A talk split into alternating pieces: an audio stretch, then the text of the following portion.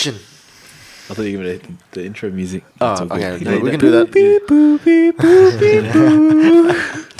we just had we, we just had um, Nick do it. Hang on, hang on, hang on. It's like pitch perfect. All right, let me try this again. I can't wait to hear it now.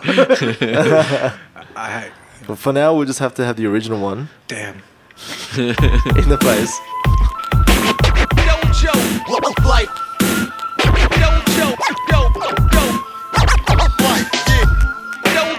Joke, like, like. Hello, listeners.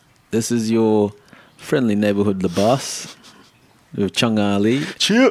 And our special guest tonight is Nic Barker. Brett. Yeah, that's me. Hey, Nic, welcome to the show. Thanks for having me. Um, so, for those of you who don't know Nic, uh, Nic is a black belt now under I'm on the anchor. under anchor. Yes. Oh, I didn't know you're under anchor. Well, so many people wanted to sign off on it, but I chose anchor. Oh, really? Can you, Anchor's great. can you tell us a little bit about that journey from? Because you've been you were walking around as a brown belt, seven stripes. Four years. uh, it's difficult to get graded when you don't have a coach. Yeah, right. Yeah. So- and and the people that I was training with that were black belts, none of them they were black belts. There are no second degree black belts. Yeah. So you need a second degree black belt. Son, when- Uh, now you need a third degree. now you need a third. Yeah, the rules changed at the end of last year. Wow. And so, curious, cu- curious, curious. When did you actually get your black belt? Last year. Because I, I never saw it. Never saw any posts. Is this like a secret thing? Because it's none of your business. Nic, I'm stalking your Facebook. What's going on, man? So are we breaking news then? So breaking many news. people have got upset because I didn't make a post about it. That's, oh. that's my journey, isn't it? Isn't Yeah. that what jiu-jitsu is all about? Oh, I missed Yeah. it then.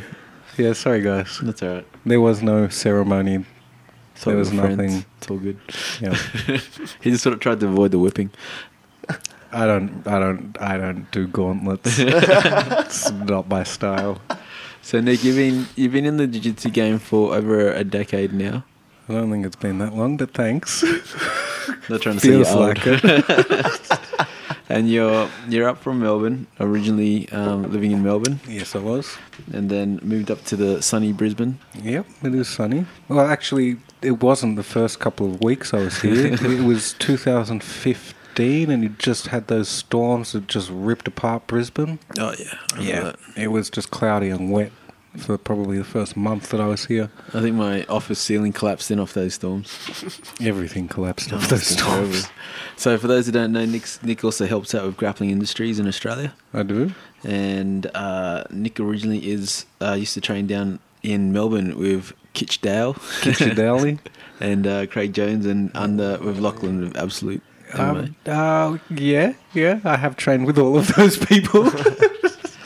So uh, tonight we're going to go through just a few a few questions, um, just to get to know you, get to know you, Nic, and what you're doing. The biggest thing though that I was interested in, and I wanted to bring back to this was, why are you giving away PT lessons for free? because I can. it's pretty. It's pretty. It's that simple. Yeah. When I started jiu-jitsu, I I think I'd just gone back to uh, study, Yep. so I didn't have a lot of money, and um, there were people around then that realized that I was interested in jiu-jitsu and had a bit of a passion for it already, and they helped me out. So Yeah. I don't know. I just feel like if if I can, why why shouldn't I? So if uh, people want to uh, get free lessons, just log on to your Facebook. Uh, it's t- there's time constraints that you know I have to work within. No. Um, yeah. All right, but if you guys look up Nic Barker, you might be able to hit him up for a free lesson when he's giving them away. There's five lessons, but they're all used up now, right? Uh, I have had such an influx, to be honest, since I posted that post. Yeah.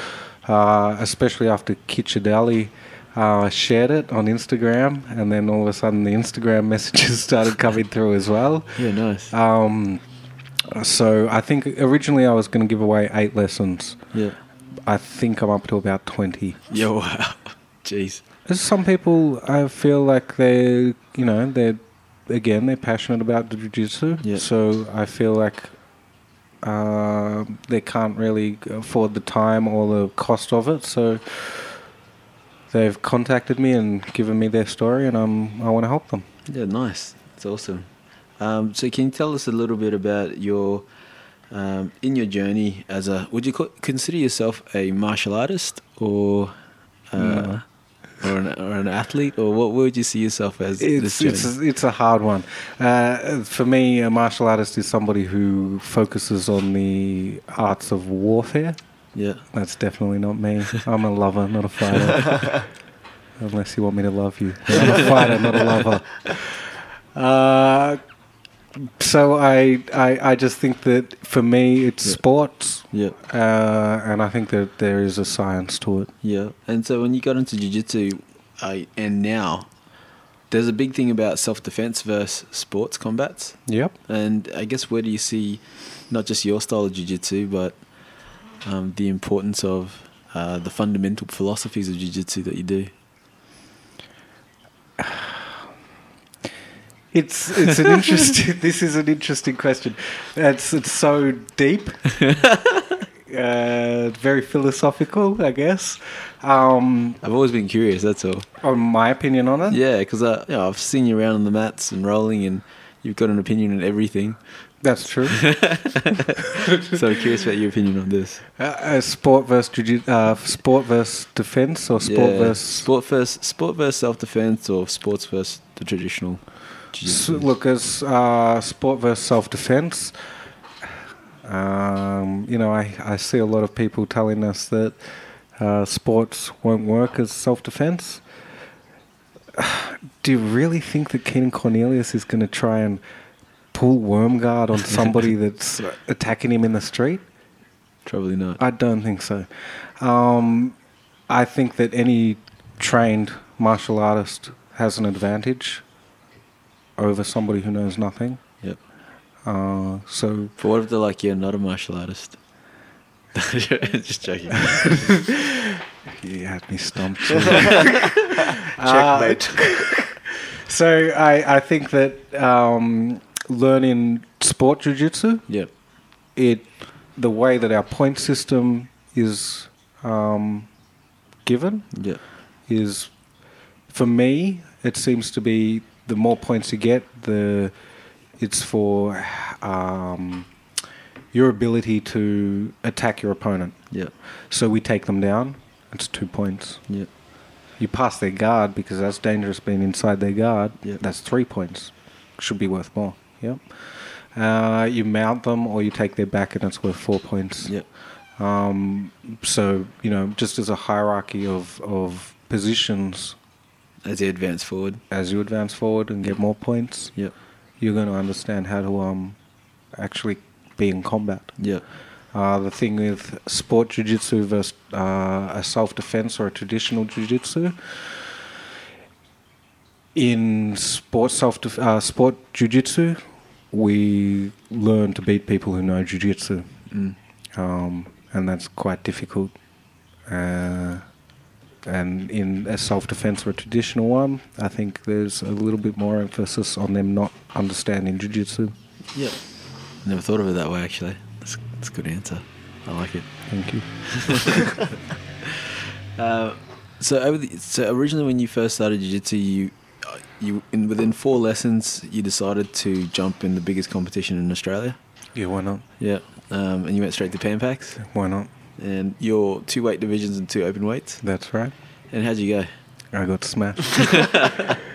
As one would expect, I had four lessons. Uh, but, uh, like, from memory, I wasn't submitted. I lost all my fights on points. Yeah. I didn't understand the point system then. In fact, back then I was probably more focused on self-defense uh, style of jiu-jitsu. Um, so, yeah, they can mount me and whatever, but I might get a submission in the end, so I still win. Yeah, nice. uh, and as you, as you evolve through that and going through competitions, um, can you tell us a little bit about your journey from being a competitor through to, um, I guess you're you're very much a mentor and coach to a lot of people now, and how would you evolve? Well, Um, kinda feel it- kinda see you as a mentor. Look, I didn't start jiu-jitsu until my late 20s, early 30s. I'm not that old. uh, You look mid twenties, max. Thank you. Marry me. uh, Second, I was second going to say 35. So uh, I had um, decided very early on that I was uh, going to have a better career as a coach. I thought I'm in my 30s. I'm not going to become a world champion tomorrow. So I've got to be realistic. But maybe I can coach somebody who can be. So I focused more on the coaching. So I actually uh, went back to school and studied sport coaching, oh, wow. um, and then worked in multiple disciplines. So I was coaching AFL, uh, basketball, netball, uh, tennis, uh, soccer, and sort of learned how to coach sport from that Yeah. and then I try and use that now as as a way of coaching jiu-jitsu. Yeah. And I think that the sport coaching in general is a lot more advanced than martial arts coaching. Yeah. Um, it, there seems to be a idea that everyone's got that if you've got a black belt, you can coach jiu-jitsu Yeah. but I've found along the way that you know that's just not true. And I've had people uh, ask me, "Well, where should I go train?" Because my coach now is only a purple belt. He can't teach me anything. I need a black belt. Yeah. And it's to me, it's just like I don't understand that idea. Yeah. Like if your coach is a good coach, he'll be able to coach you no matter what his level is Yeah. uh, if he understands how to coach properly. And um, the other one was that people would want, like, world champion. I need a world champion to coach me because I want to be a world champion. And my response to those people is Do you think that Roger Federer's tennis coach beats him at tennis? Do you think that Tiger Woods' golf coach beats him in a game of golf?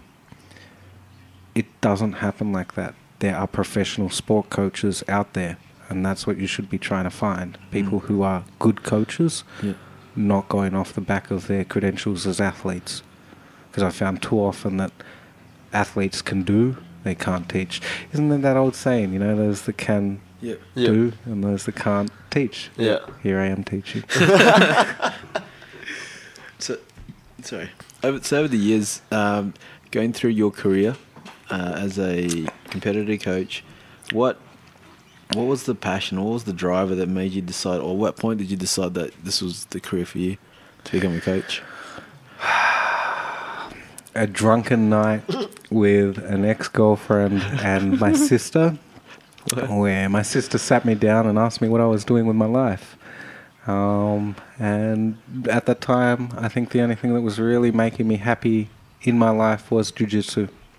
And I decided that I can either keep working in the nine to five sort of Yeah. arena that I was working in. What were you doing before? Stuff. Okay. Ten Yeah. bucks is ten bucks. uh, I I've had a lot of. Um, uh, I think this would be my third career change. Yeah, right. Like as in career change, I've had jobs, but as in career change, uh, I left school and was working in restaurants. I'd done my pre-apprenticeship as a chef whilst I was at high school, and um, I then went on to do engineering, and I'd worked in an engineering firm for about three or four years. That's completely different to chefing. Yeah, I like a sea change or a green change, whatever you want to call it. Uh, yeah, it is different. Um, but I think I needed a big change from being in restaurants, and then I think I needed a big change from being in um, engineering firms. Yeah, right. So, yeah, I just decided that that was the way that I wanted to go, and with some, you know, a little bit of uh, convincing from other people around me, I decided, okay, I'm going to give this a good shot. Yeah, nice.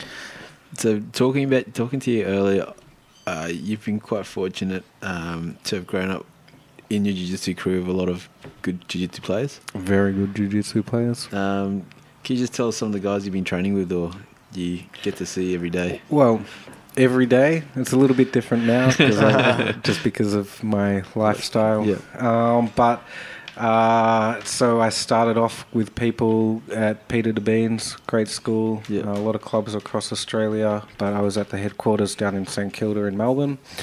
So we had um, names like Big Mick Wilson, Angus Friend.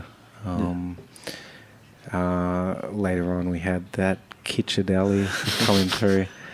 Uh, okay, so then I started uh, training fairly exclusively with Kit, and through Kit, met a lot of other people. So I'm um, at Mar Barbosa, uh, Antonio Carlos Jr.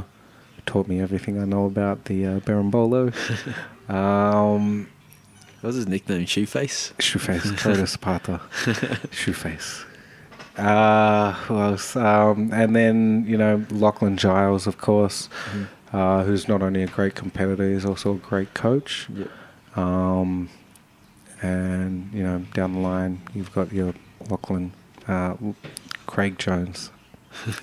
that guy hasn't won anything for, what, three years? I think I've heard I've, I've heard that name around. I think. Hack. Still hasn't beaten me in a comp.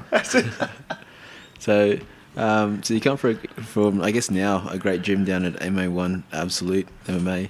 What inspired you to end up coming to Brisbane? Uh, this was an interesting move for me. Yeah. Um, TriStar MMA. Yeah, right. That was the big move for me. TriStar had opened up in Brisbane, and they were looking for a coach, and I applied, got the position. Dang, it's Yeah, cool. It was it was great. Yeah. Um, yeah. Made contact with Firas. That's always awesome. That's so cool. Uh, and, and then later on, working with Grappling Industries, uh, David Aguzzi, the um, president, the owner of Grappling Industries, he is a TriStar um, member as well. Yeah. So he was in close contact with Firas too. So it was quite good to meet up with him through Yeah, that that's cool. that avenue as well. So, um, talking about grappling industries, uh, you you head up grappling industries in Australia, or can you tell me a bit about that? So Ben Hodgkinson's the uh, he's definitely the big boss in Australia. He's the um, the the president of the of, of Australian um, branch. Uh, there's branches. I mean, if you know about grappling industries, there's big round robin competition. It's Yep. a great competition that I'm fully behind and fully support. Because I quite like the the format of it. Because you don't, you, if you're not, you don't necessarily rock up for one f- one fight and then go home. With a round robin format, it's fantastic. So you're going to go home, like even if you enter just one division and there's only one other person, you're still going to have two fights. Yeah. um, you know, and that's an absolute minimum. There's some divisions where you've got 20 plus fighters. Yeah. So, you know, some of the fighters in that one are having over eight bouts just for that um, Yeah, division, awesome. Yeah. and then they're doing probably three other divisions on top of that. Yeah. So you get a lot of value from entering the competitions. Big bang for buck, in my opinion. Yeah. Uh, but yeah, it started off with a David Aguzzi over in uh, Montreal. Yep. And it has grown. The first expansion came across to Australia, where Ben Hodgkinson heads it. Um, he's based in Melbourne. He's also a fantastic black belt. Uh, if you sort of watch his competition records or even his fights, he's always doing quite well. Yep. Um, and then uh, Ben sort of contacted me and sort of got me on board, sort of helping out. So I've always helped with the production of that that competition, um, which is a lot That's of awesome. travel for me, but uh, I love it. Wouldn't have it any other way. I've Um, always seen you jet set everywhere. All these posts on Facebook and Instagram. That's the What a jet jiu-jitsu lifestyle, isn't it? Not something I suggest anyone just jump into without thinking about it. Yeah, put some real thought into before you become a jiu-jitsu person. I'm waiting for the poster with the yogi pants on. You missed that? uh, and so, and now they've expanded across to the US as well. Uh, Marcos Flores is, is the head of uh, grappling industries over there, and they're doing fantastic. They seem to have a competition every week Mm. um, with two, four, six hundred people competing. Um, So where to next for for you and your crew in Australia?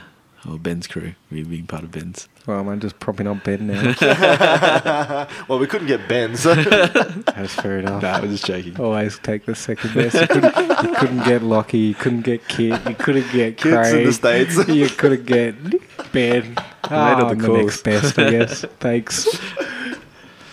Uh, where to next? Yeah. Uh, I'm actually quite happy continuing on this little path that I've created Yeah. for a little while. Um, sort of coaching uh, at a few gyms in, in Brisbane.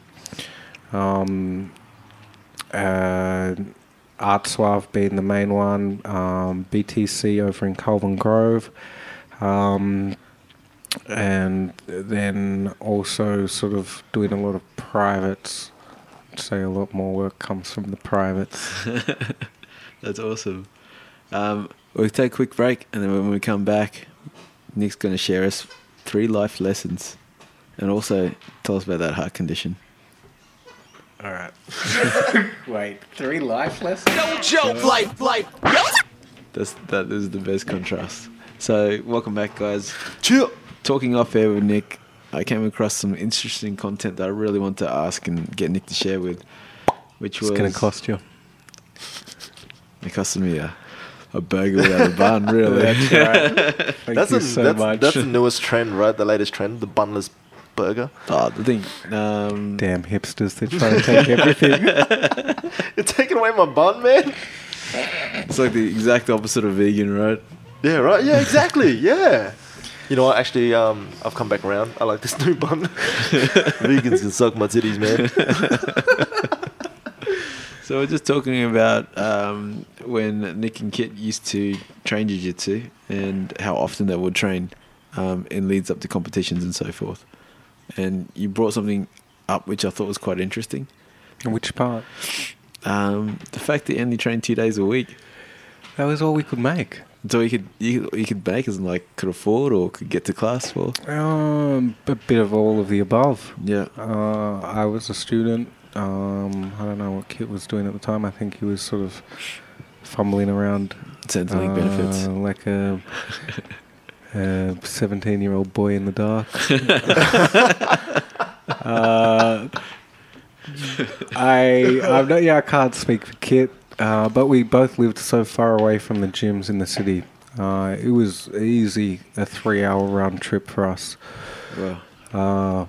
Probably a little bit more, but um, it wasn't easy to get to and from the gyms. Yep. So it was just a lot easier to go in there twice a week Yep. and do our little training sessions, and that was it. Oh, that's pretty amazing. And so you were talking before about the whole um, some training some of your students, or a number of your students, from white to blue in a very short period of time. Yes. Can, Uh, you tell can you tell us about these concepts versus techniques? okay. Um, Because now you just said before that you you bring that across to a lot of your private students. and I definitely do. Uh, what uh, Kit and I, I mean, we sort of discovered it around the, about the same time, and this is why we sort of, in my opinion, um, I'm sure he's got a different opinion, uh, why we sort of got along well. Uh, when we started, like when I first met him, I was like, "Who is this egotistical piece of crap? like this guy's a piece of shit. I hate him." Um, and I sort of avoided him for quite a while, and then He kept on following you home. Y- Yeah, pretty much. I'd find him some down dark alleys and things like that. Uh, but he'd we'd be sitting out at a cafe or something, waiting for classes to start, um, because that's what we would do. Is that it's a Melbourne thing, It's right? a Melbourne thing. Uh, so we'd be sitting down in, in, in a cafe and we'd just start talking about techniques and jiu-jitsu in general. And then we sort of found out that we were sort of on the same wavelength. And it was the first time where I discussed my ideas about how jiu-jitsu is and how it should be taught that somebody actually agreed. So I was like, oh, wow, okay. Maybe he's not just a douchebag. Maybe he actually knows something. So we just uh, started discussing it more and more and more and then found out that, oh, hang on, we we are on the same line, Yep. which was brilliant. Uh, what we were finding is that we'd go to a jiu-jitsu class, we'd uh, learn a technique, we'd try it a few times, uh, and it, for me, it never worked. Uh, I don't know about probably Kit could get it to work. I don't know. But um, I was like, okay, well, why aren't these techniques working? They work for other people. Why don't they work for me? And for me, the first time I sort of noticed, I was like, hang on, how does my uh, coach pass the way that he does with his upper body? Um, and I had a look at him and his big, thick arms, big, broad shoulders, big chest, quite a strong upper body, and then there's skinny little legs. Whereas I'm the ex- opposite. Got tidy arms, no chest, uh, and thick legs. And so I was like, okay, well, there must be some kind of underlying factor that I'm not seeing in the technique that is making it work. Um, and so I started to sort of look for some kind of fundamental cause of te- any any given technique for working. Uh, I remember the first time I sort of really noticed it. It was a blue belt competition. Oh well, I was a blue belt in a competition, and um, I was trying to sweep a guy, and still to this day, he's just one of the strongest people I've ever grappled with. Uh, only I think we were maybe seventy three kilos, and um, I'd, I'd wrapped up like uh, both his hands and I had one of his legs and I just could not sweep him. And I was using the technique that I'd been sort of focused on. And then I sort of realized, hang on a second, like the more of his bases that I can connect, collect, the easier this sweep is. And then all of a sudden he fell. And I was like, okay, so it's not necessarily a technique that I need to be after. What was happening there was exactly the same way Kit explains it now is exactly the same way that I would explain it now. If I'm looking for something like a sweep, I'm realistically only looking for um, three ingredients. Uh, I'm taking away their ability to post. I'm breaking their posture, and then I'm looking for some kind of leverage point. So in this fight, I needed to get all four of his his posts before I could actually lever him over. Uh, probably a blue belt mistake, uh, but now that I can sort of look at it and understand it more, it was like, okay, well now that I can understand this, I can collect the, those three ingredients on anyone and sweep them, Yeah. and it was started to work.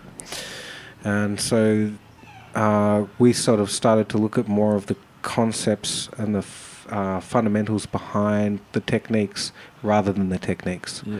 Why do things work? Like, why does that technique work? Uh, how does it work? And then once you can understand that, we found that we could apply that to any position. We didn't need a technique from from four different positions. We could use the same concept to apply to those four different positions. And we sort of went away from that traditional style of drilling constantly and building that muscle memory um, to to get the techniques. Rather, we'd focus more on the concepts and the underlying uh, fundamentals of the technique that made it work. Uh, and Kit's done a great job of breaking it down. Uh, so rather than focusing on the techniques, we started to teach our students the concepts behind those techniques and the and the fundamentals that that underlie the techniques. Um, and Kit's broken it down quite well mathematically. Uh, and so I'll ask the questions now.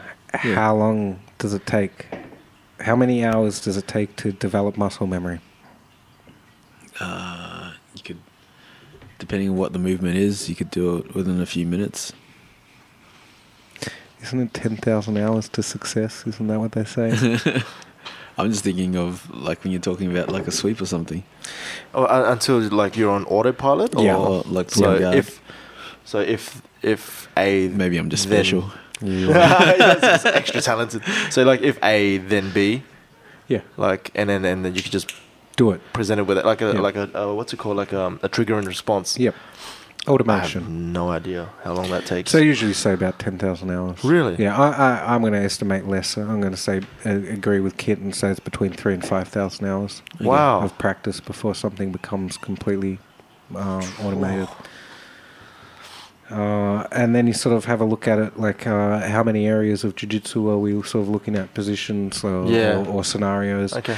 And let's just round it off. Uh, you know, you've got your takedowns, passing guard, sweeps, controlling positions, blah, blah, blah. So we'd say about 15 different scenarios or areas that we're going to be able to apply to.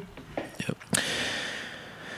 Uh, so, um, how many positions are there inside these areas? Like, how many positions are there inside your stand up game? How many positions are there inside your um, guard game? Um, so we'll say around 25, all right, give or take 10 or so. Yep. Okay, we're not going to go too extreme. Yep. We're going to try and make it as easy as we possibly can. Yep. Uh, how many techniques from inside each of these areas? Let's just round it off and say a nice simple 100. Okay. And that's pretty easy. Okay. Um, so there's 15 areas of jiu-jitsu that we're going to look at with 25 positions inside each of these areas with 100 techniques in each of these um, positions. So you've got 15 times 25 times 100. That's 37,000 techniques. Boom, right there, easily. And it's going to take you around three to 5,000 reps before you're going to get good at it. Okay? Do you want to know what that is? It's 187 and a half million reps for your muscle memory to learn jiu-jitsu as a whole. You might be able to specialize in one area, Yeah. okay, but to learn jiu-jitsu as a whole, and we we do like our students to be have a whole game rather than being specialists. Yeah. Uh, so let's just break that down even further. Let's just say you can do about 500 reps per class, and that's pretty generous because not many uh, jiu-jitsu practitioners actually have the discipline to do that. Yeah. All right, there's some No people way. out there that can do that. I'd be lucky to get to 10. you know, your coach says, "Okay, go off and practice this." You do it like three, four times, and then you're just sitting down having a it. chat with your mate. It's like, got ah, I it. got this. Don't worry about it. Especially Uh, when, Nic's, when Professor Nic's teaching. you. Those techniques don't work, so we don't waste your time. Uh, so 500 reps for a class, and it's going to take you about th- uh, 375,000 classes. Man, imagine if you're the coach, you're going to make some good coins. Yeah. Yeah. Okay, but then you take into account that you've got to train. You let's just say really generously again. Yeah. You train twice a day for a year. Twice a day, every day for the year. Yeah. There's 513 years of training Wow. right there to learn jiu-jitsu is is actually not physically or, or humanly possible. Yeah. Okay. So if you start focusing more on the concepts, uh, I found a, a lot higher success rather than learning the procedural memory, step one, step two, step three, making declarative memory, knowing Okay. what you're doing Yeah. and why you're doing it Yeah. and and and that's pretty much the for me um, the that's the underlying factor behind the success of our students. Yeah, wow. It's excellent. That's deep. And there's a Deep. and did you say that you're you've got a a book coming out soon? No, Okay, don't worry about let's that. skip that. You heard it here first. Breaking news again. So going back Got to learn to write first. Too So- busy doing jiu-jitsu, man. So Too what- busy doing maths what- and jiu-jitsu. One of the questions I've got, um, I've, I've known you for a little while now, and uh, I've had the uh, opportunity to roll roll with you, and and, I've- and you've taught me a lot uh, during our rolls. Taught me how to do a footlock. That was fantastic. I Um, couldn't believe that you were a brown belt that had never done a footlock before, mate, didn't need it. Um, and now you do. How's that catch up coming? still only got that one technique. We'll have to hopefully get that PT session happening. Um, One's better than none. But during the role, um, obviously we I sp- uh, talked about your heart, your your heart condition, Oh, and what yeah. you got going there. Can you tell us a little bit about that? Because I've always been curious. All right, so it was uh, 2000. It must have been 2012, maybe. I think I was maybe a blue belt, purple belt. I can't really go back that far. It's in my past. I don't try and look back on it. Uh, so I was coaching at Kit's um, gym uh, in Lilydale, which is about an hour and a half out of Melbourne. It's, it was called the uh, War Factory. It was a fantastic, fantastic uh, place with a lot of talent going through that gym. Um, where you know, again, we're out in the middle of nowhere, an hour and a half out of Melbourne, and world champions were coming. World champions were coming from uh, overseas, coming and training with us. It was it was a fantastic time. Uh, it was it must have been late November in whatever year 2012 2013 I was actually uh, just finished rolling with um, Kit's cousin uh, Michael Shaw who was uh, um, he was one of our students as well. Really tough guy. Tougher than Kit that's for sure. Um, and uh, we'd just finished rolling and I remember kneeling on the edge of the mat and tying my belt. And uh, Michael had gone to the toilet, and then I woke up face down on the mat, just drenched with sweat. And I was like, "What the hell?" And I couldn't really remember that back that far. So I remember thinking to myself at the time, "Has has Michael just choked me unconscious and left me on the mat?" That's something Kit would do. This whole family is just pieces of shit. Just the, the parents and the brothers that don't do jiu-jitsu, they're the only ones that have got any respect for people. uh, and and I just thought, what the, I don't know what's going on. And then Michael came out of the toilets, and I was like, dude, what happened? Like, I just woke up. He goes, no, no, I was in the toilet. I was like, oh, okay. Look, it's it's 44 degrees in Melbourne, dry heat. It was it was hot, and it had been a bit of a, a long run on the heat. So I thought, okay, maybe it's just the hot weather. I'm a bit tired. I must have just passed out just through exhaustion. And then uh, I remember training at another club the next week.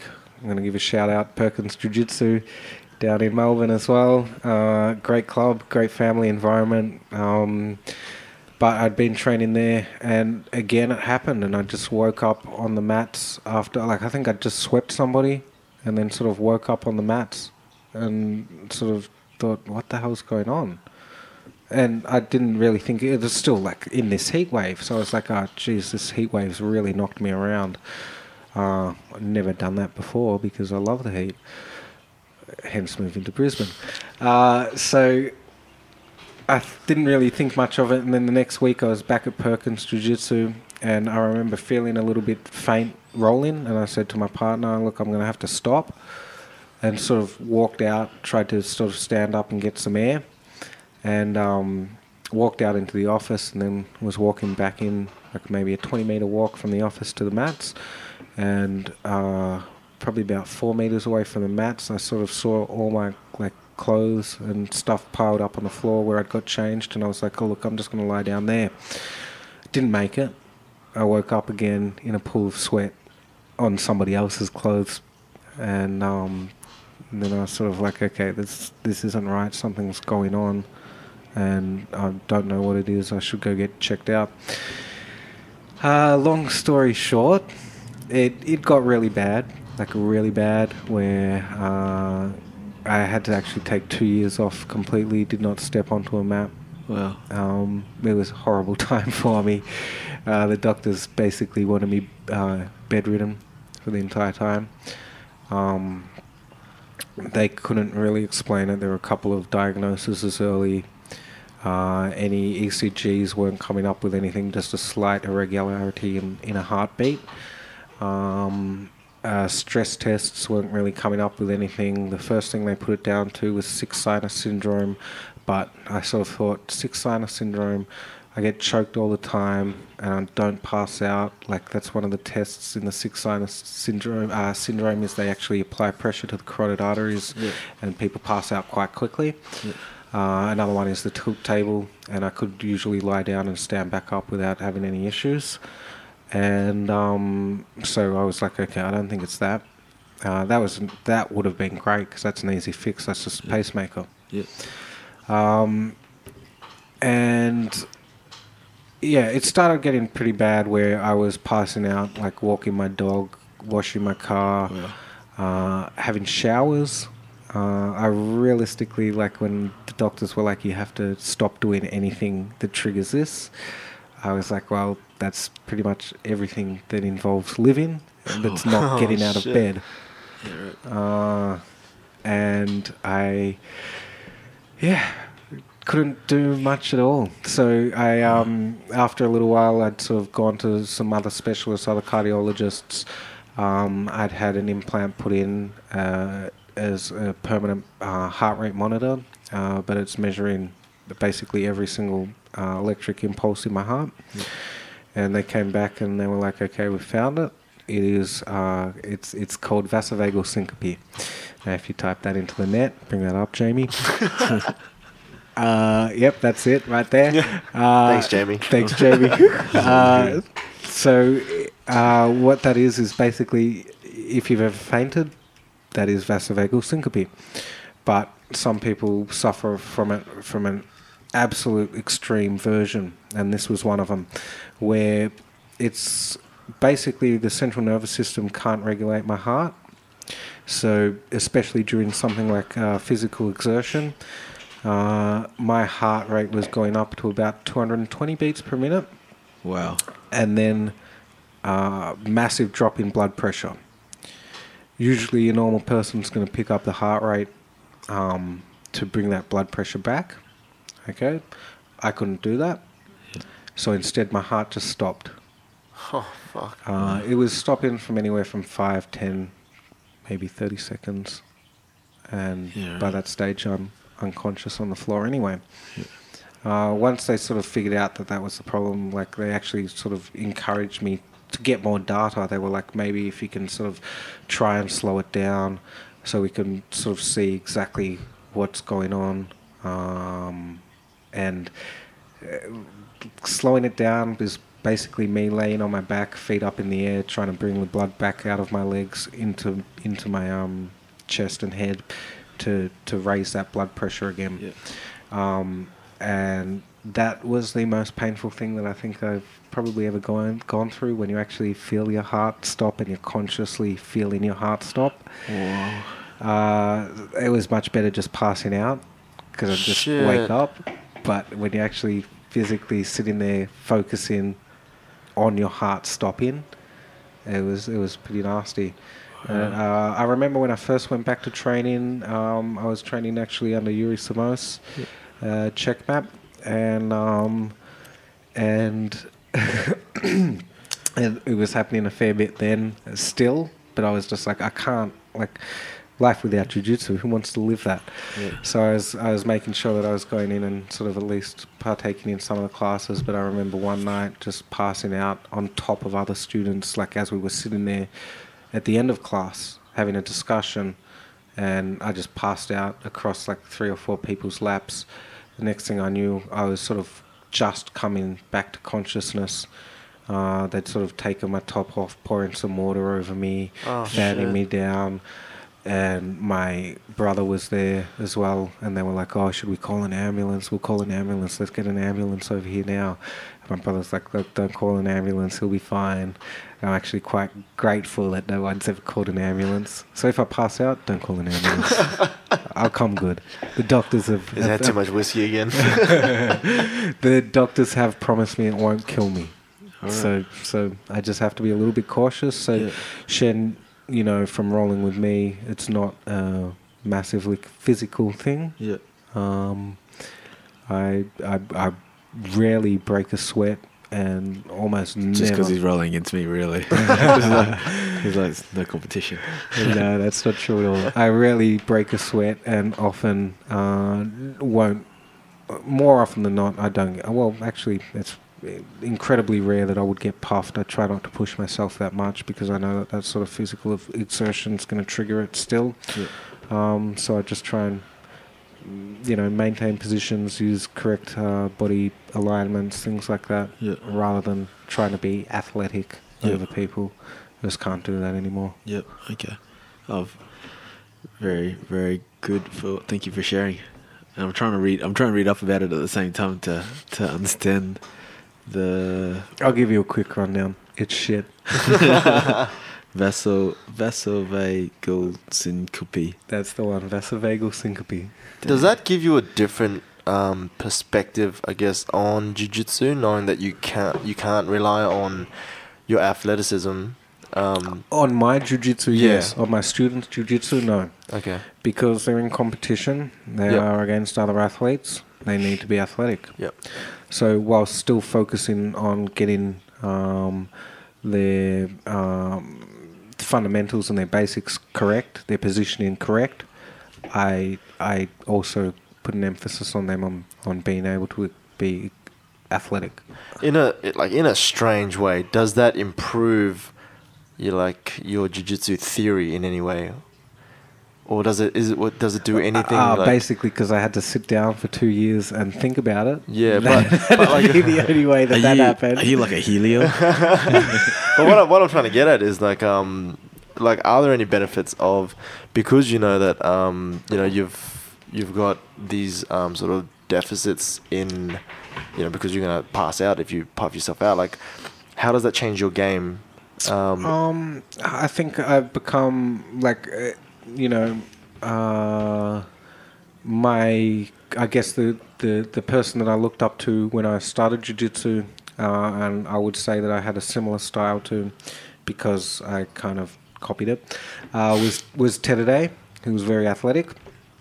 Uh, I can't do that anymore, but I can still look at Tedade's the techniques that he was using, and break those concepts down and apply them to my own jiu-jitsu.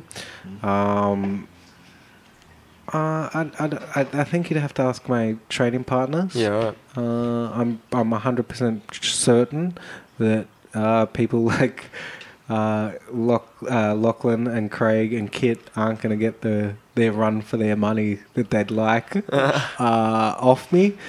Um, but if they slow it down, I'm sure that I can offer at least one or two um, technical um, problems for them that they need to address. Shen, uh, well, how do you find rolling with me? That's fun. Get to learn learn new things. It's a good pace. I like it. Old man pace. That's it's good. No, it's really good. Um, and I think that that in itself, because you do have a lot of uh, technical knowledge, it's quite interesting because instead of trying to be super physical to control it or use my weight, because I may have a couple kilos over you.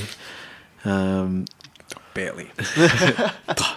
um, it, I, I do I do see it, and um, as I do see the skill down there as well, and that's why I myself try to slow it down so I can uh, pick up some of those tricks Mm. or concepts. No tricks.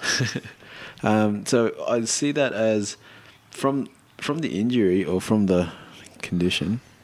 Um, what do you think? And I think this is what Chong was trying to allude to.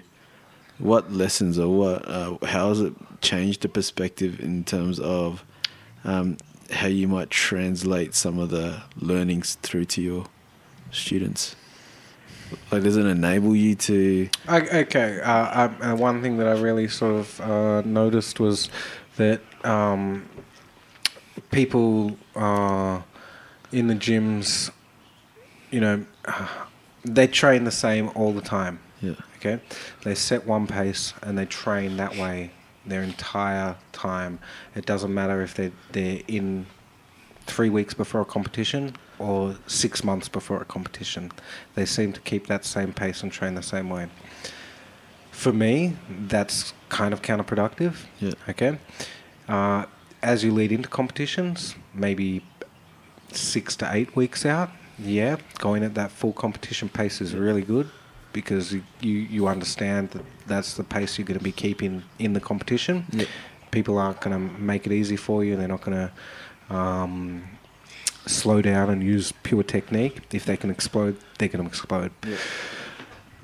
And in that off-season period or out of competition period, that's where your skill acquisition should be doing happening. Okay, so rather than focusing on on being athletic and beating people and getting those taps in the gym, what you should be doing is adding more skills. All right, so that that well, that was one thing that I sort of noticed is, is that I slowed down so much that I could just focus on adding more and more and more skills I've, got two now. no, uh, I, That's I two just, more than me, man. Um, I, I, I, I think that for me, it made me slow down and sort of uh, really sort of look at jujitsu um, as a whole. Uh, I, I would call it macro jujitsu. Yep. Sort of, what's your end goal and how you're going to get there, uh, rather than that micro jujitsu of like, oh, put your hand two inches here below their ribs and then the other hand goes like behind their ear, just in that perfect position, only with two fingers though, and the palm has to be facing down. Uh, it, it sort of it made me slow down and sort of really think about things like that. So um, I'd count that as your second life lesson. So the first one was the concepts. The second one is um, the way you put your palm down on people. and what would be the what would be the final life lesson that you'd, you'd probably have to uh, to share in your journey? Um, I've done a lot of stuff. Yeah, I've done some things. Okay, some things I'm proud of. Some things that we're not discussing. Okay, uh, just the same as everyone else in their in their life as well. So one thing that has sort of made me sort of uh, one thing that I've sort of realized is that I don't have any regrets of anything that I've done because I've done them. Yeah. Okay. Uh, they're lessons to be learned. Okay, but what I will regret is not doing things. Yeah. So one thing that I'll always do is if somebody asks for something or somebody needs something, I'm going to put my hand up and I'm going to jump in and do it. Um, I do try and do a lot of charity work. Yeah. I mean, this year it's been a little bit slow, uh, but you know, last year I flew from Melbourne to Brisbane to take part in that uh, 24-hour grapplethon for um, Oh yeah, Live. Shout out to Alive. Alive, great Shout cause. Um, so I think Dexter, I, you listening in? I hope he is. Here's your here's your rap. Shout out Uh, to Dexter. Fantastic cause, and I was happy to be part of it. But I think I'd been up for probably 20 hours before I started grappling for 24 hours. Uh, so it was a little bit rough, Yeah. and I, I'm, I'm 100% certain that I'm still recovering from it. uh, That was good though. But I'd rather, you know, jump in and do that Mm. and and be part of something like that than than say, oh no, no, I'm, you know, um, I'm going to be too tired. Yeah, You know, I can That's sleep awesome. later. I don't care. I'll sleep when I'm dead. Let's be honest. that's a great call. I was going to say that too. Um, no, but yours because that that was very interesting. Because before when I was talking to you in the break, um, and I asked you a similar sort of question to it, and your response was just say yes to everything. I try to. If you could tell you, if you could tell your younger self um, some advice in the future, Just say yes. just, Just say yes. do it. Yeah, Do it. You've got an opportunity. Do it. Take it. No, All ma- right? no matter how big and greasy it is. Um, yeah. does does not matter. You That's- grip that thing with two hands and you go for it. So, um, just to wrap it up, we- we- maybe we should cut that part out. Um, just to wrap it up, we've got some white belt questions Let's do this. coming from the corner. Yeah. Um, sort of going off the uh, sort of the more conceptual driven, um, I guess, lessons that you um, are teaching to your students. The question I guess I'm asking is like, how would you coach your students to be a good student? Do you know what I mean? Like, what is one thing like a, a student could do to make your job easier for them to accelerate their learning? Uh, there's certain things that I sort of uh, ask my students to do. Like I do like them to bring a notepad to class. Yep. Um, and take the notes right then and there, rather than you know even wait until they get out to their car after class and forgetting ten details and then not understanding the concept that I've just taught. Uh, that's one thing that I really sort of emphasize.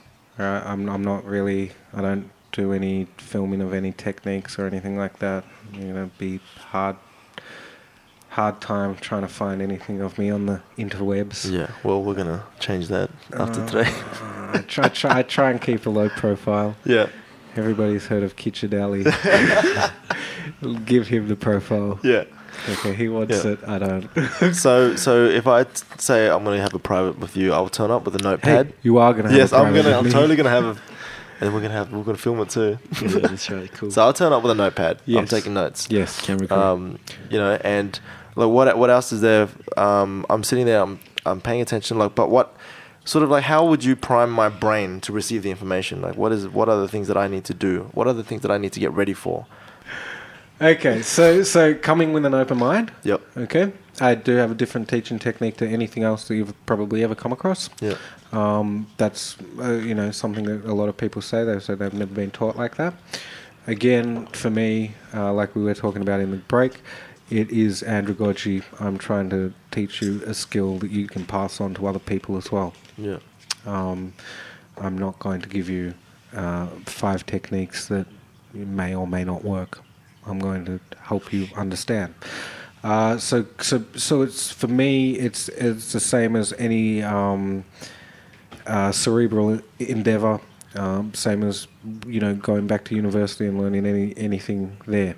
Uh, I've never been to uni, so okay, have high no idea, man. I don't- I don't- I don't- never went there either, man. Education is important. Stay in school. Don't do drugs. Why would you be asking white belt questions on a podcast, man? uh, okay, so so so so have an open mind. Um, uh, you know, um, but I mean, one thing that I really want you to focus on is is like have something in your mind that you want to work on. Okay, and and work on that like with you know your fullest. Okay, don't don't just half-ass things. I just can't. It actually kind of freaks me out when people do something half-assed. It's like, well, why even bother? Mm. Do it and do it well, or Yeah. don't do it at all. I, I do get a lot of uh, criticism on that as well, because people see me doing things like in my uh, my own life, um, you know, my little hobbies, and they're Yeah. like, "Well, why do you do that like that?" And it's like, "Well, I'm doing it, so I may as well do it properly. I don't want to half-ass it." Yeah. Um, you know, my latest thing at the moment is I'm building an el- uh, electric skateboards. Um, so I've, I've thrown myself into a deep end. I have no experience with electronics, so it, it's been a huge learning curve, and but it's it's been very rewarding as well. Yeah. Um, I think um, mine's faster than anything on the market, that's for sure, uh, and a greater range. Yeah. Uh, so. Um, So invest fully, hundred percent into. yeah, d- I um, mean, well, it's just, it's the same with anything. Are you gonna, you're, well, you're not paying, but if you're going to pay for a private from me, you want your money's worth. Mm. Okay, I can only give you the information. Okay, you have to, you know, make that information yours and make it, it work for you. Yeah. So come in, you know, be prepared to take some notes. Yeah. Be prepared to, you know, maybe have some ideas that you're not familiar with Yeah. thrown at you, and and try and take them on board. Be very critical. Always be critical, Right. and be very self-critical Yep. as well. If you're going to analyze yourself and try and get better, you have to be self-critical. Too many people. This is one thing that I love about jiu-jitsu. And I've asked students, "Oh, can you show me how to do this?" And they're like, "Oh, I know how to do that." It's like, "Well, why don't you show me?" "Oh, I already know how." I'm like, "Well, I don't like your attitude for starters." Yeah. because you're telling me you know how to do something. There's a big difference between knowing how to do something on a theoretical basis and actually doing something. Yeah. So this is this is uh, within jujitsu. You can't lie. You can tell me that you know ten sweeps, but when we get on the mats and you don't do those ten sweeps, I'm going to know you're a liar, Yeah. and I'm going to think less of you. I really Yeah. am. I'm like, this dude's lying to me. He's wasting my fucking time Yeah. why am I giving him information? Why am I giving him something that other people would actually appreciate and take something from? Yeah. So, so come in with a, with an open mind, Yeah. and, and with a with a, a a course that you've set for yourself. What do you want? Right. And I'm going to help you get there. I'm just a guide. I'm not, I don't I don't do anything else. I just you know point you in the right direction. Yeah. So so if I'm like let's say I'm brand new at jiu-jitsu like just never done any rolling at all ever, right? Nightmare. Which is pretty much what what you're going to get. but let's say a brand new jiu-jitsu player that stepped onto the mat with you and go, oh, "Hey coach, um look man, I'm brand new at this. Like what's the one most important thing that you would encourage me to work on conceptually?" like you know we've been on this path down about con- concepts and sort of less about techniques, but conceptually, what's the one most thing that you would encourage me to like direct most of my attention to? Um, understanding the hierarchy of attack and defense, okay, which I will teach you, and um, it's, it's that's quite simple because they're complete mirrors. Um, to attack or to defend, you just mirror each other. It's reverse engineering. Yep. Um, uh, and also, um, you know, one thing that I, I I find that a lot of people don't understand is that jujitsu makes people dumb. It makes them stupid. Um, if we were doing any other combat sport, like let's just say we're boxing, and I come charging at you with a cocked fist, you expect to get that that that that punch to be thrown, right? Yeah. in jiu-jitsu i grab a couple of grips on your lapel and one on your cuff something like that you let it go you just keep on fighting through blah blah blah blah blah next thing you know you're getting swept and choked Yeah. it's like why didn't you address that cocked fist I see what you're saying. Yeah. okay so you have to understand that combat sports uh, all have uh, fundamentals that, that cross over they're all the same Yep. um, one thing that I can tell you right now is like just uh, look at attack versus defense. If you're attacking, let's just say we're boxing, we start on opposite sides of the ring. You want to punch me in the face, what's the first thing that you have to do? You move forward. You have to close that distance. Yep. Okay. Now let's just say I just I'm just defending, or maybe I'm coming after you. Yep. Okay, so I'm trying to close the distance. Yeah. What's the easiest way for you to defend? Just move away. Yep, keep that distance. Yep. Maintain that distance. Right, okay. Right. Generally speaking, in combat sports, you want to attack someone, you take away the space. Mm. You want to defend, it's easy to make space. It really crosses over to jiu-jitsu well. If I'm trying to attack you, I'm going to take away all your space so you can't move, and then I'm going to do whatever I want. Yep. If I was trying to defend, I'm going to make space and then move into that space, and then I become offensive. Mm. Yep. So, really, what I have to understand is the hierarchy of offense versus defense. Yes. And then the important sort of concepts inside of that. Yes. It's going to take more than one lesson, man. Come on. no, it's not. No? It's not. You're overthinking things already. yeah, okay. Okay. I will simplify it for you. Yeah, Okay. good. That's what I need, man. let, Simple. us just go the Danaher style. Yep. There's uh, four four um, main areas. Okay. Each of those main areas has five subsets. Each of those five subsets has sixteen subsets. No, I'm lying. okay. I- I'm Had me hook- hook, line, and sinker, man. I, I, I said Danaher, and your Yeah, eyes man, lit up. You had me, man. Man, I was taking notes. I was like writing shit down. I was that was the oh, yeah, first here we lesson I had go. to take notes, man. that guy's a genius. okay, that's a little bit different. That was cool. Like, Chong, you got to give yourself a bit more credit. You got a blue belt. I know, man. I tell you, I stole it from somebody's Where'd backyard, you get man. it? Um, so the markets down at Rocklea, they were having a cr- flash sale. So So I think no, no. I well, I think that's where I got my black belt. Actually, I think I saw you there, man. It's because you got that new gi. You just wanted it to. Yeah, man. I had, to, I had to get a white key now so because I had a blue belt, though, man. where did you get your your blue belt? Who is your? Uh, Um, Vicench and Ah. Paulie gave me my blue belt. nothing wrong with that. They're very legitimate coaches. Yeah. They're very legitimate uh, practitioners. Of Yeah, I jiu-jitsu. love training with those guys, man. I, I, um, I do obviously work with Shen too, um, but I do a lot of sort of more no-gi grappling. Yeah. Um, and No one ever did anything in no-gi. Yeah, I know. Hey, there's, no, there's no, no, nobody got That's it. a dead end road. But I really do um, enjoy. I just I don't I don't really discriminate against gi or no gi or whatever. Like I just if I can get on the mats, man, I'm getting on the mats. Like that's basically it. Yeah, like good. any time on the mats for me right nowadays is highly treasured time away. yeah. Yeah. All right, wrapping it up here. Wrapping it up to what we'd like to uh, finish off with will be a technique of the week that we're going to ask you to help demonstrate. Oh wow. Wow, straight up. All right. Have you got anything in particular you want to look at?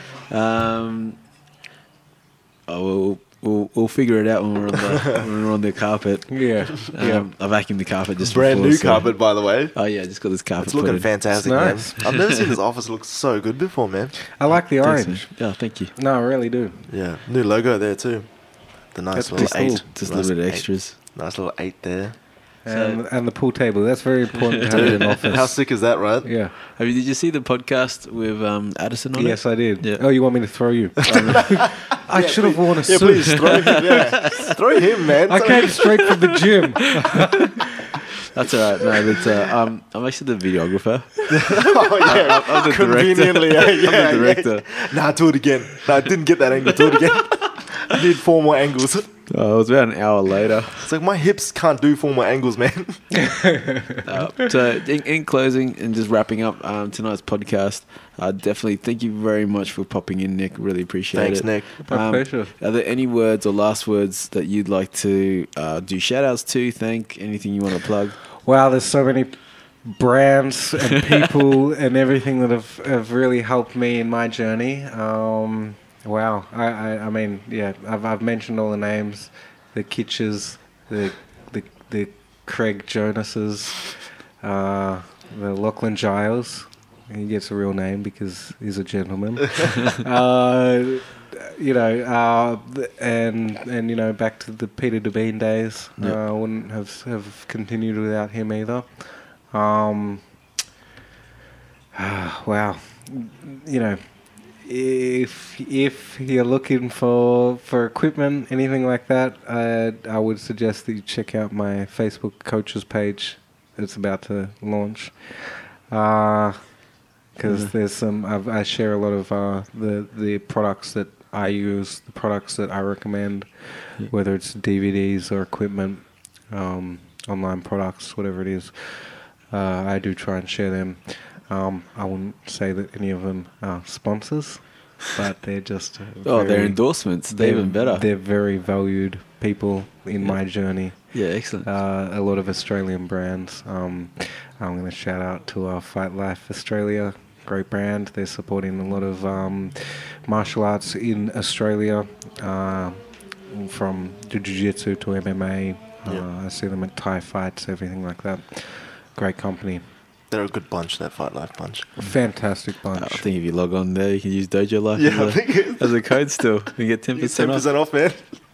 Wow, ten percent. That's amazing. Yeah. That's good. Uh, I, I suggest everyone should do that. They've got a, a huge range of. Unless, um, of course, you got a code that you want to use instead. We No, can- no, we can your cut ours code's out. fine. Uh, He just cut his grass. your code is fine. Your code is fine. Uh, I, you know, it doesn't matter whether you're doing uh, jiu-jitsu or, or MMA, boxing. Like they've got a lot of products there that are going to help you out. Yep. Um, uh, you know, even if you're doing cutman work, and uh, Right. they do have cutman kits, and I will give a little shout out to the uh, Australian Cutman Association, which I may or may not be the vice president of. Oh wow, Uh, that's awesome, man. So we provide the Dude. cutmen to a lot of the fight shows in Queensland. Yep. Uh, we do do courses. I'm not sure when the next one's coming up. No I'll have to- way. Have to tell Let me know. that. Yeah, Oh, for sure. Yeah, Yeah, I John, want- wants to do it. Yeah, man. Like, it fits I'm him. legit. If, well, he, he's a rapper, so he needs that shit. He needs you some know, so- cuts, yeah. Uh, you, you, you probably haven't heard like gangsters don't run and shit, Yeah, so man. he just he needs that. Exercise bikes all There's- day. There's also some great brands coming out from Melbourne. Uh, you should definitely uh, check them out. You've got Hooks, we've got Atlas, they're great uh, jiu-jitsu products. And um, uh, from uh, Queensland, New South Wales, uh, Browse, um, which is another great company. Uh, I fully support them as well. They're Mm. doing some good things. Um, definitely have a look at all of those things. Check them out. Maybe if you want to learn some jiu-jitsu as well, you can check out um, BJJ Fanatics. Uh, it's a great company. They're putting out a lot of quality DVDs. Uh, they've just released John Danaher's, for example, Oh. um, Enter the Leg Lock System, I think it's called. Uh, but they're stocking kit kits. Uh, they're stocking Craig's. They're to- stocking Lachlan Giles' new DVD, High Percentage uh, Neck Attacks, something like that. Really good uh, DVD with a lot of um, attacks from head arm triangle position. I call it the head arm triangle position because a lot of these are building a triangle around the head with your arms. So, you know, uh, check them out. Definitely. BJJ fanatics. I'm looking at it right now. he's, he's ordering. Bang. He's trying to, is it gonna Sorry, guys, I'm, I'm going offline now. I'm gonna- over order again? Yeah, so it- Can you pick up the um? They the, produce a lot of good, like really quality DVDs. Uh, Bernardo Faria, he's got a new DVD out on there. where are they based? Oh, I'm pretty sure they're in the US. Okay. I, I, I would say they're in the US anyway. Uh, Yeah, but then, like they, like I said, they they're stocking Kit's who, and he's done his production himself. Yeah. Uh, they're stocking Craig's, he's done it through BJJ Fanatics. They're stocking Lachlan's, who's done it through BJJ Fanatics. Uh, if you were uh, lucky enough to get on board and order uh, John Danaher's, uh, he's just finished reshooting it. Yep. So you can actually pick up both copies if you've already got one copy. Oh wow. Yeah, Yeah, there's a couple of extra details and new Ah. audio. He wasn't happy with the audio and thought that he could add a few more details too. Man, I could have helped out there. you should have. dodgy leads and Yeah, yeah, yeah. I think they were Dodgy using mics. this mic. That's right. That's right. On the iPhone, out- on the iPhone, you're about to be a shot. yeah, yeah. yeah. We're about to shoot a DVD they- series now. they are actually really good quality DVD sets. um, yeah, uh, but that's why John decided to uh, go across and and reshoot it. Sick. Excellent. Cool. Nic, thanks for your time. And, and they want to hit you up for a private lesson. How do they get a hold of you? The crowd, the fans. The, Facebook, Facebook, Instagram. And what, um, what is it? What's your Facebook address? my Facebook address. If you just type in Nic Barker and you're involved in N-I- jiu-jitsu, um, NIC? True. N-I-C, no K. Uh, there's no K in my name, except for the Barker. Hey, um, so it's N-I-C, B-A-R-K-E-R. do you also um sort of take on like do introductory lessons for just people who are just being introduced to jiu-jitsu as in like what I was saying before, just somebody that's with no knowledge of jiu-jitsu at all. No, that's what I've got students for. Mm, true. very true. I, I, I have some some very good uh, blue, purple, brown belts. Okay. Um, that that actually uh, get a lot out of introducing Yep. the the foundations for jiu-jitsu. okay. Uh, they do So- it in the style that I've taught them. Um, so Okay, so if if I, if I was to refer, um, you know, anybody that was interested in jiu-jitsu, then you'd be able to go, oh, okay, you know, you'd be able to point to Uh, one of your students. Uh, generally, I'd say maybe 20, 30 messages a week on Facebook or Instagram are people asking for advice on where they should be training. Um, and I'm always happy to give my honest opinion. Yep. um, eh, and it's based. My opinion is based on the feedback that I've got from from the clientele Mm. at at those gyms. Okay. Um, and every gym's got their own different style Yep. And location, which is more important. Yeah. This whole, uh, you know, if I if I move, you know, hundred kilometers away, and you expect me to come back and train at your gym, that's that's insane. Yep. But then to label me Creonch and, and Creatine. Is that creatine? I give, give me a call it creatine. and uh, Creant. To uh, to label me as some kind of a traitor for doing that, that's insane. Yeah. It's like that loyalty in jiu-jitsu shouldn't really exist. For me, I'm a service provider. You Yeah. pay me for a service, Yep. and that is all. Yeah. The same way. If Same way a mechanic is. Mm.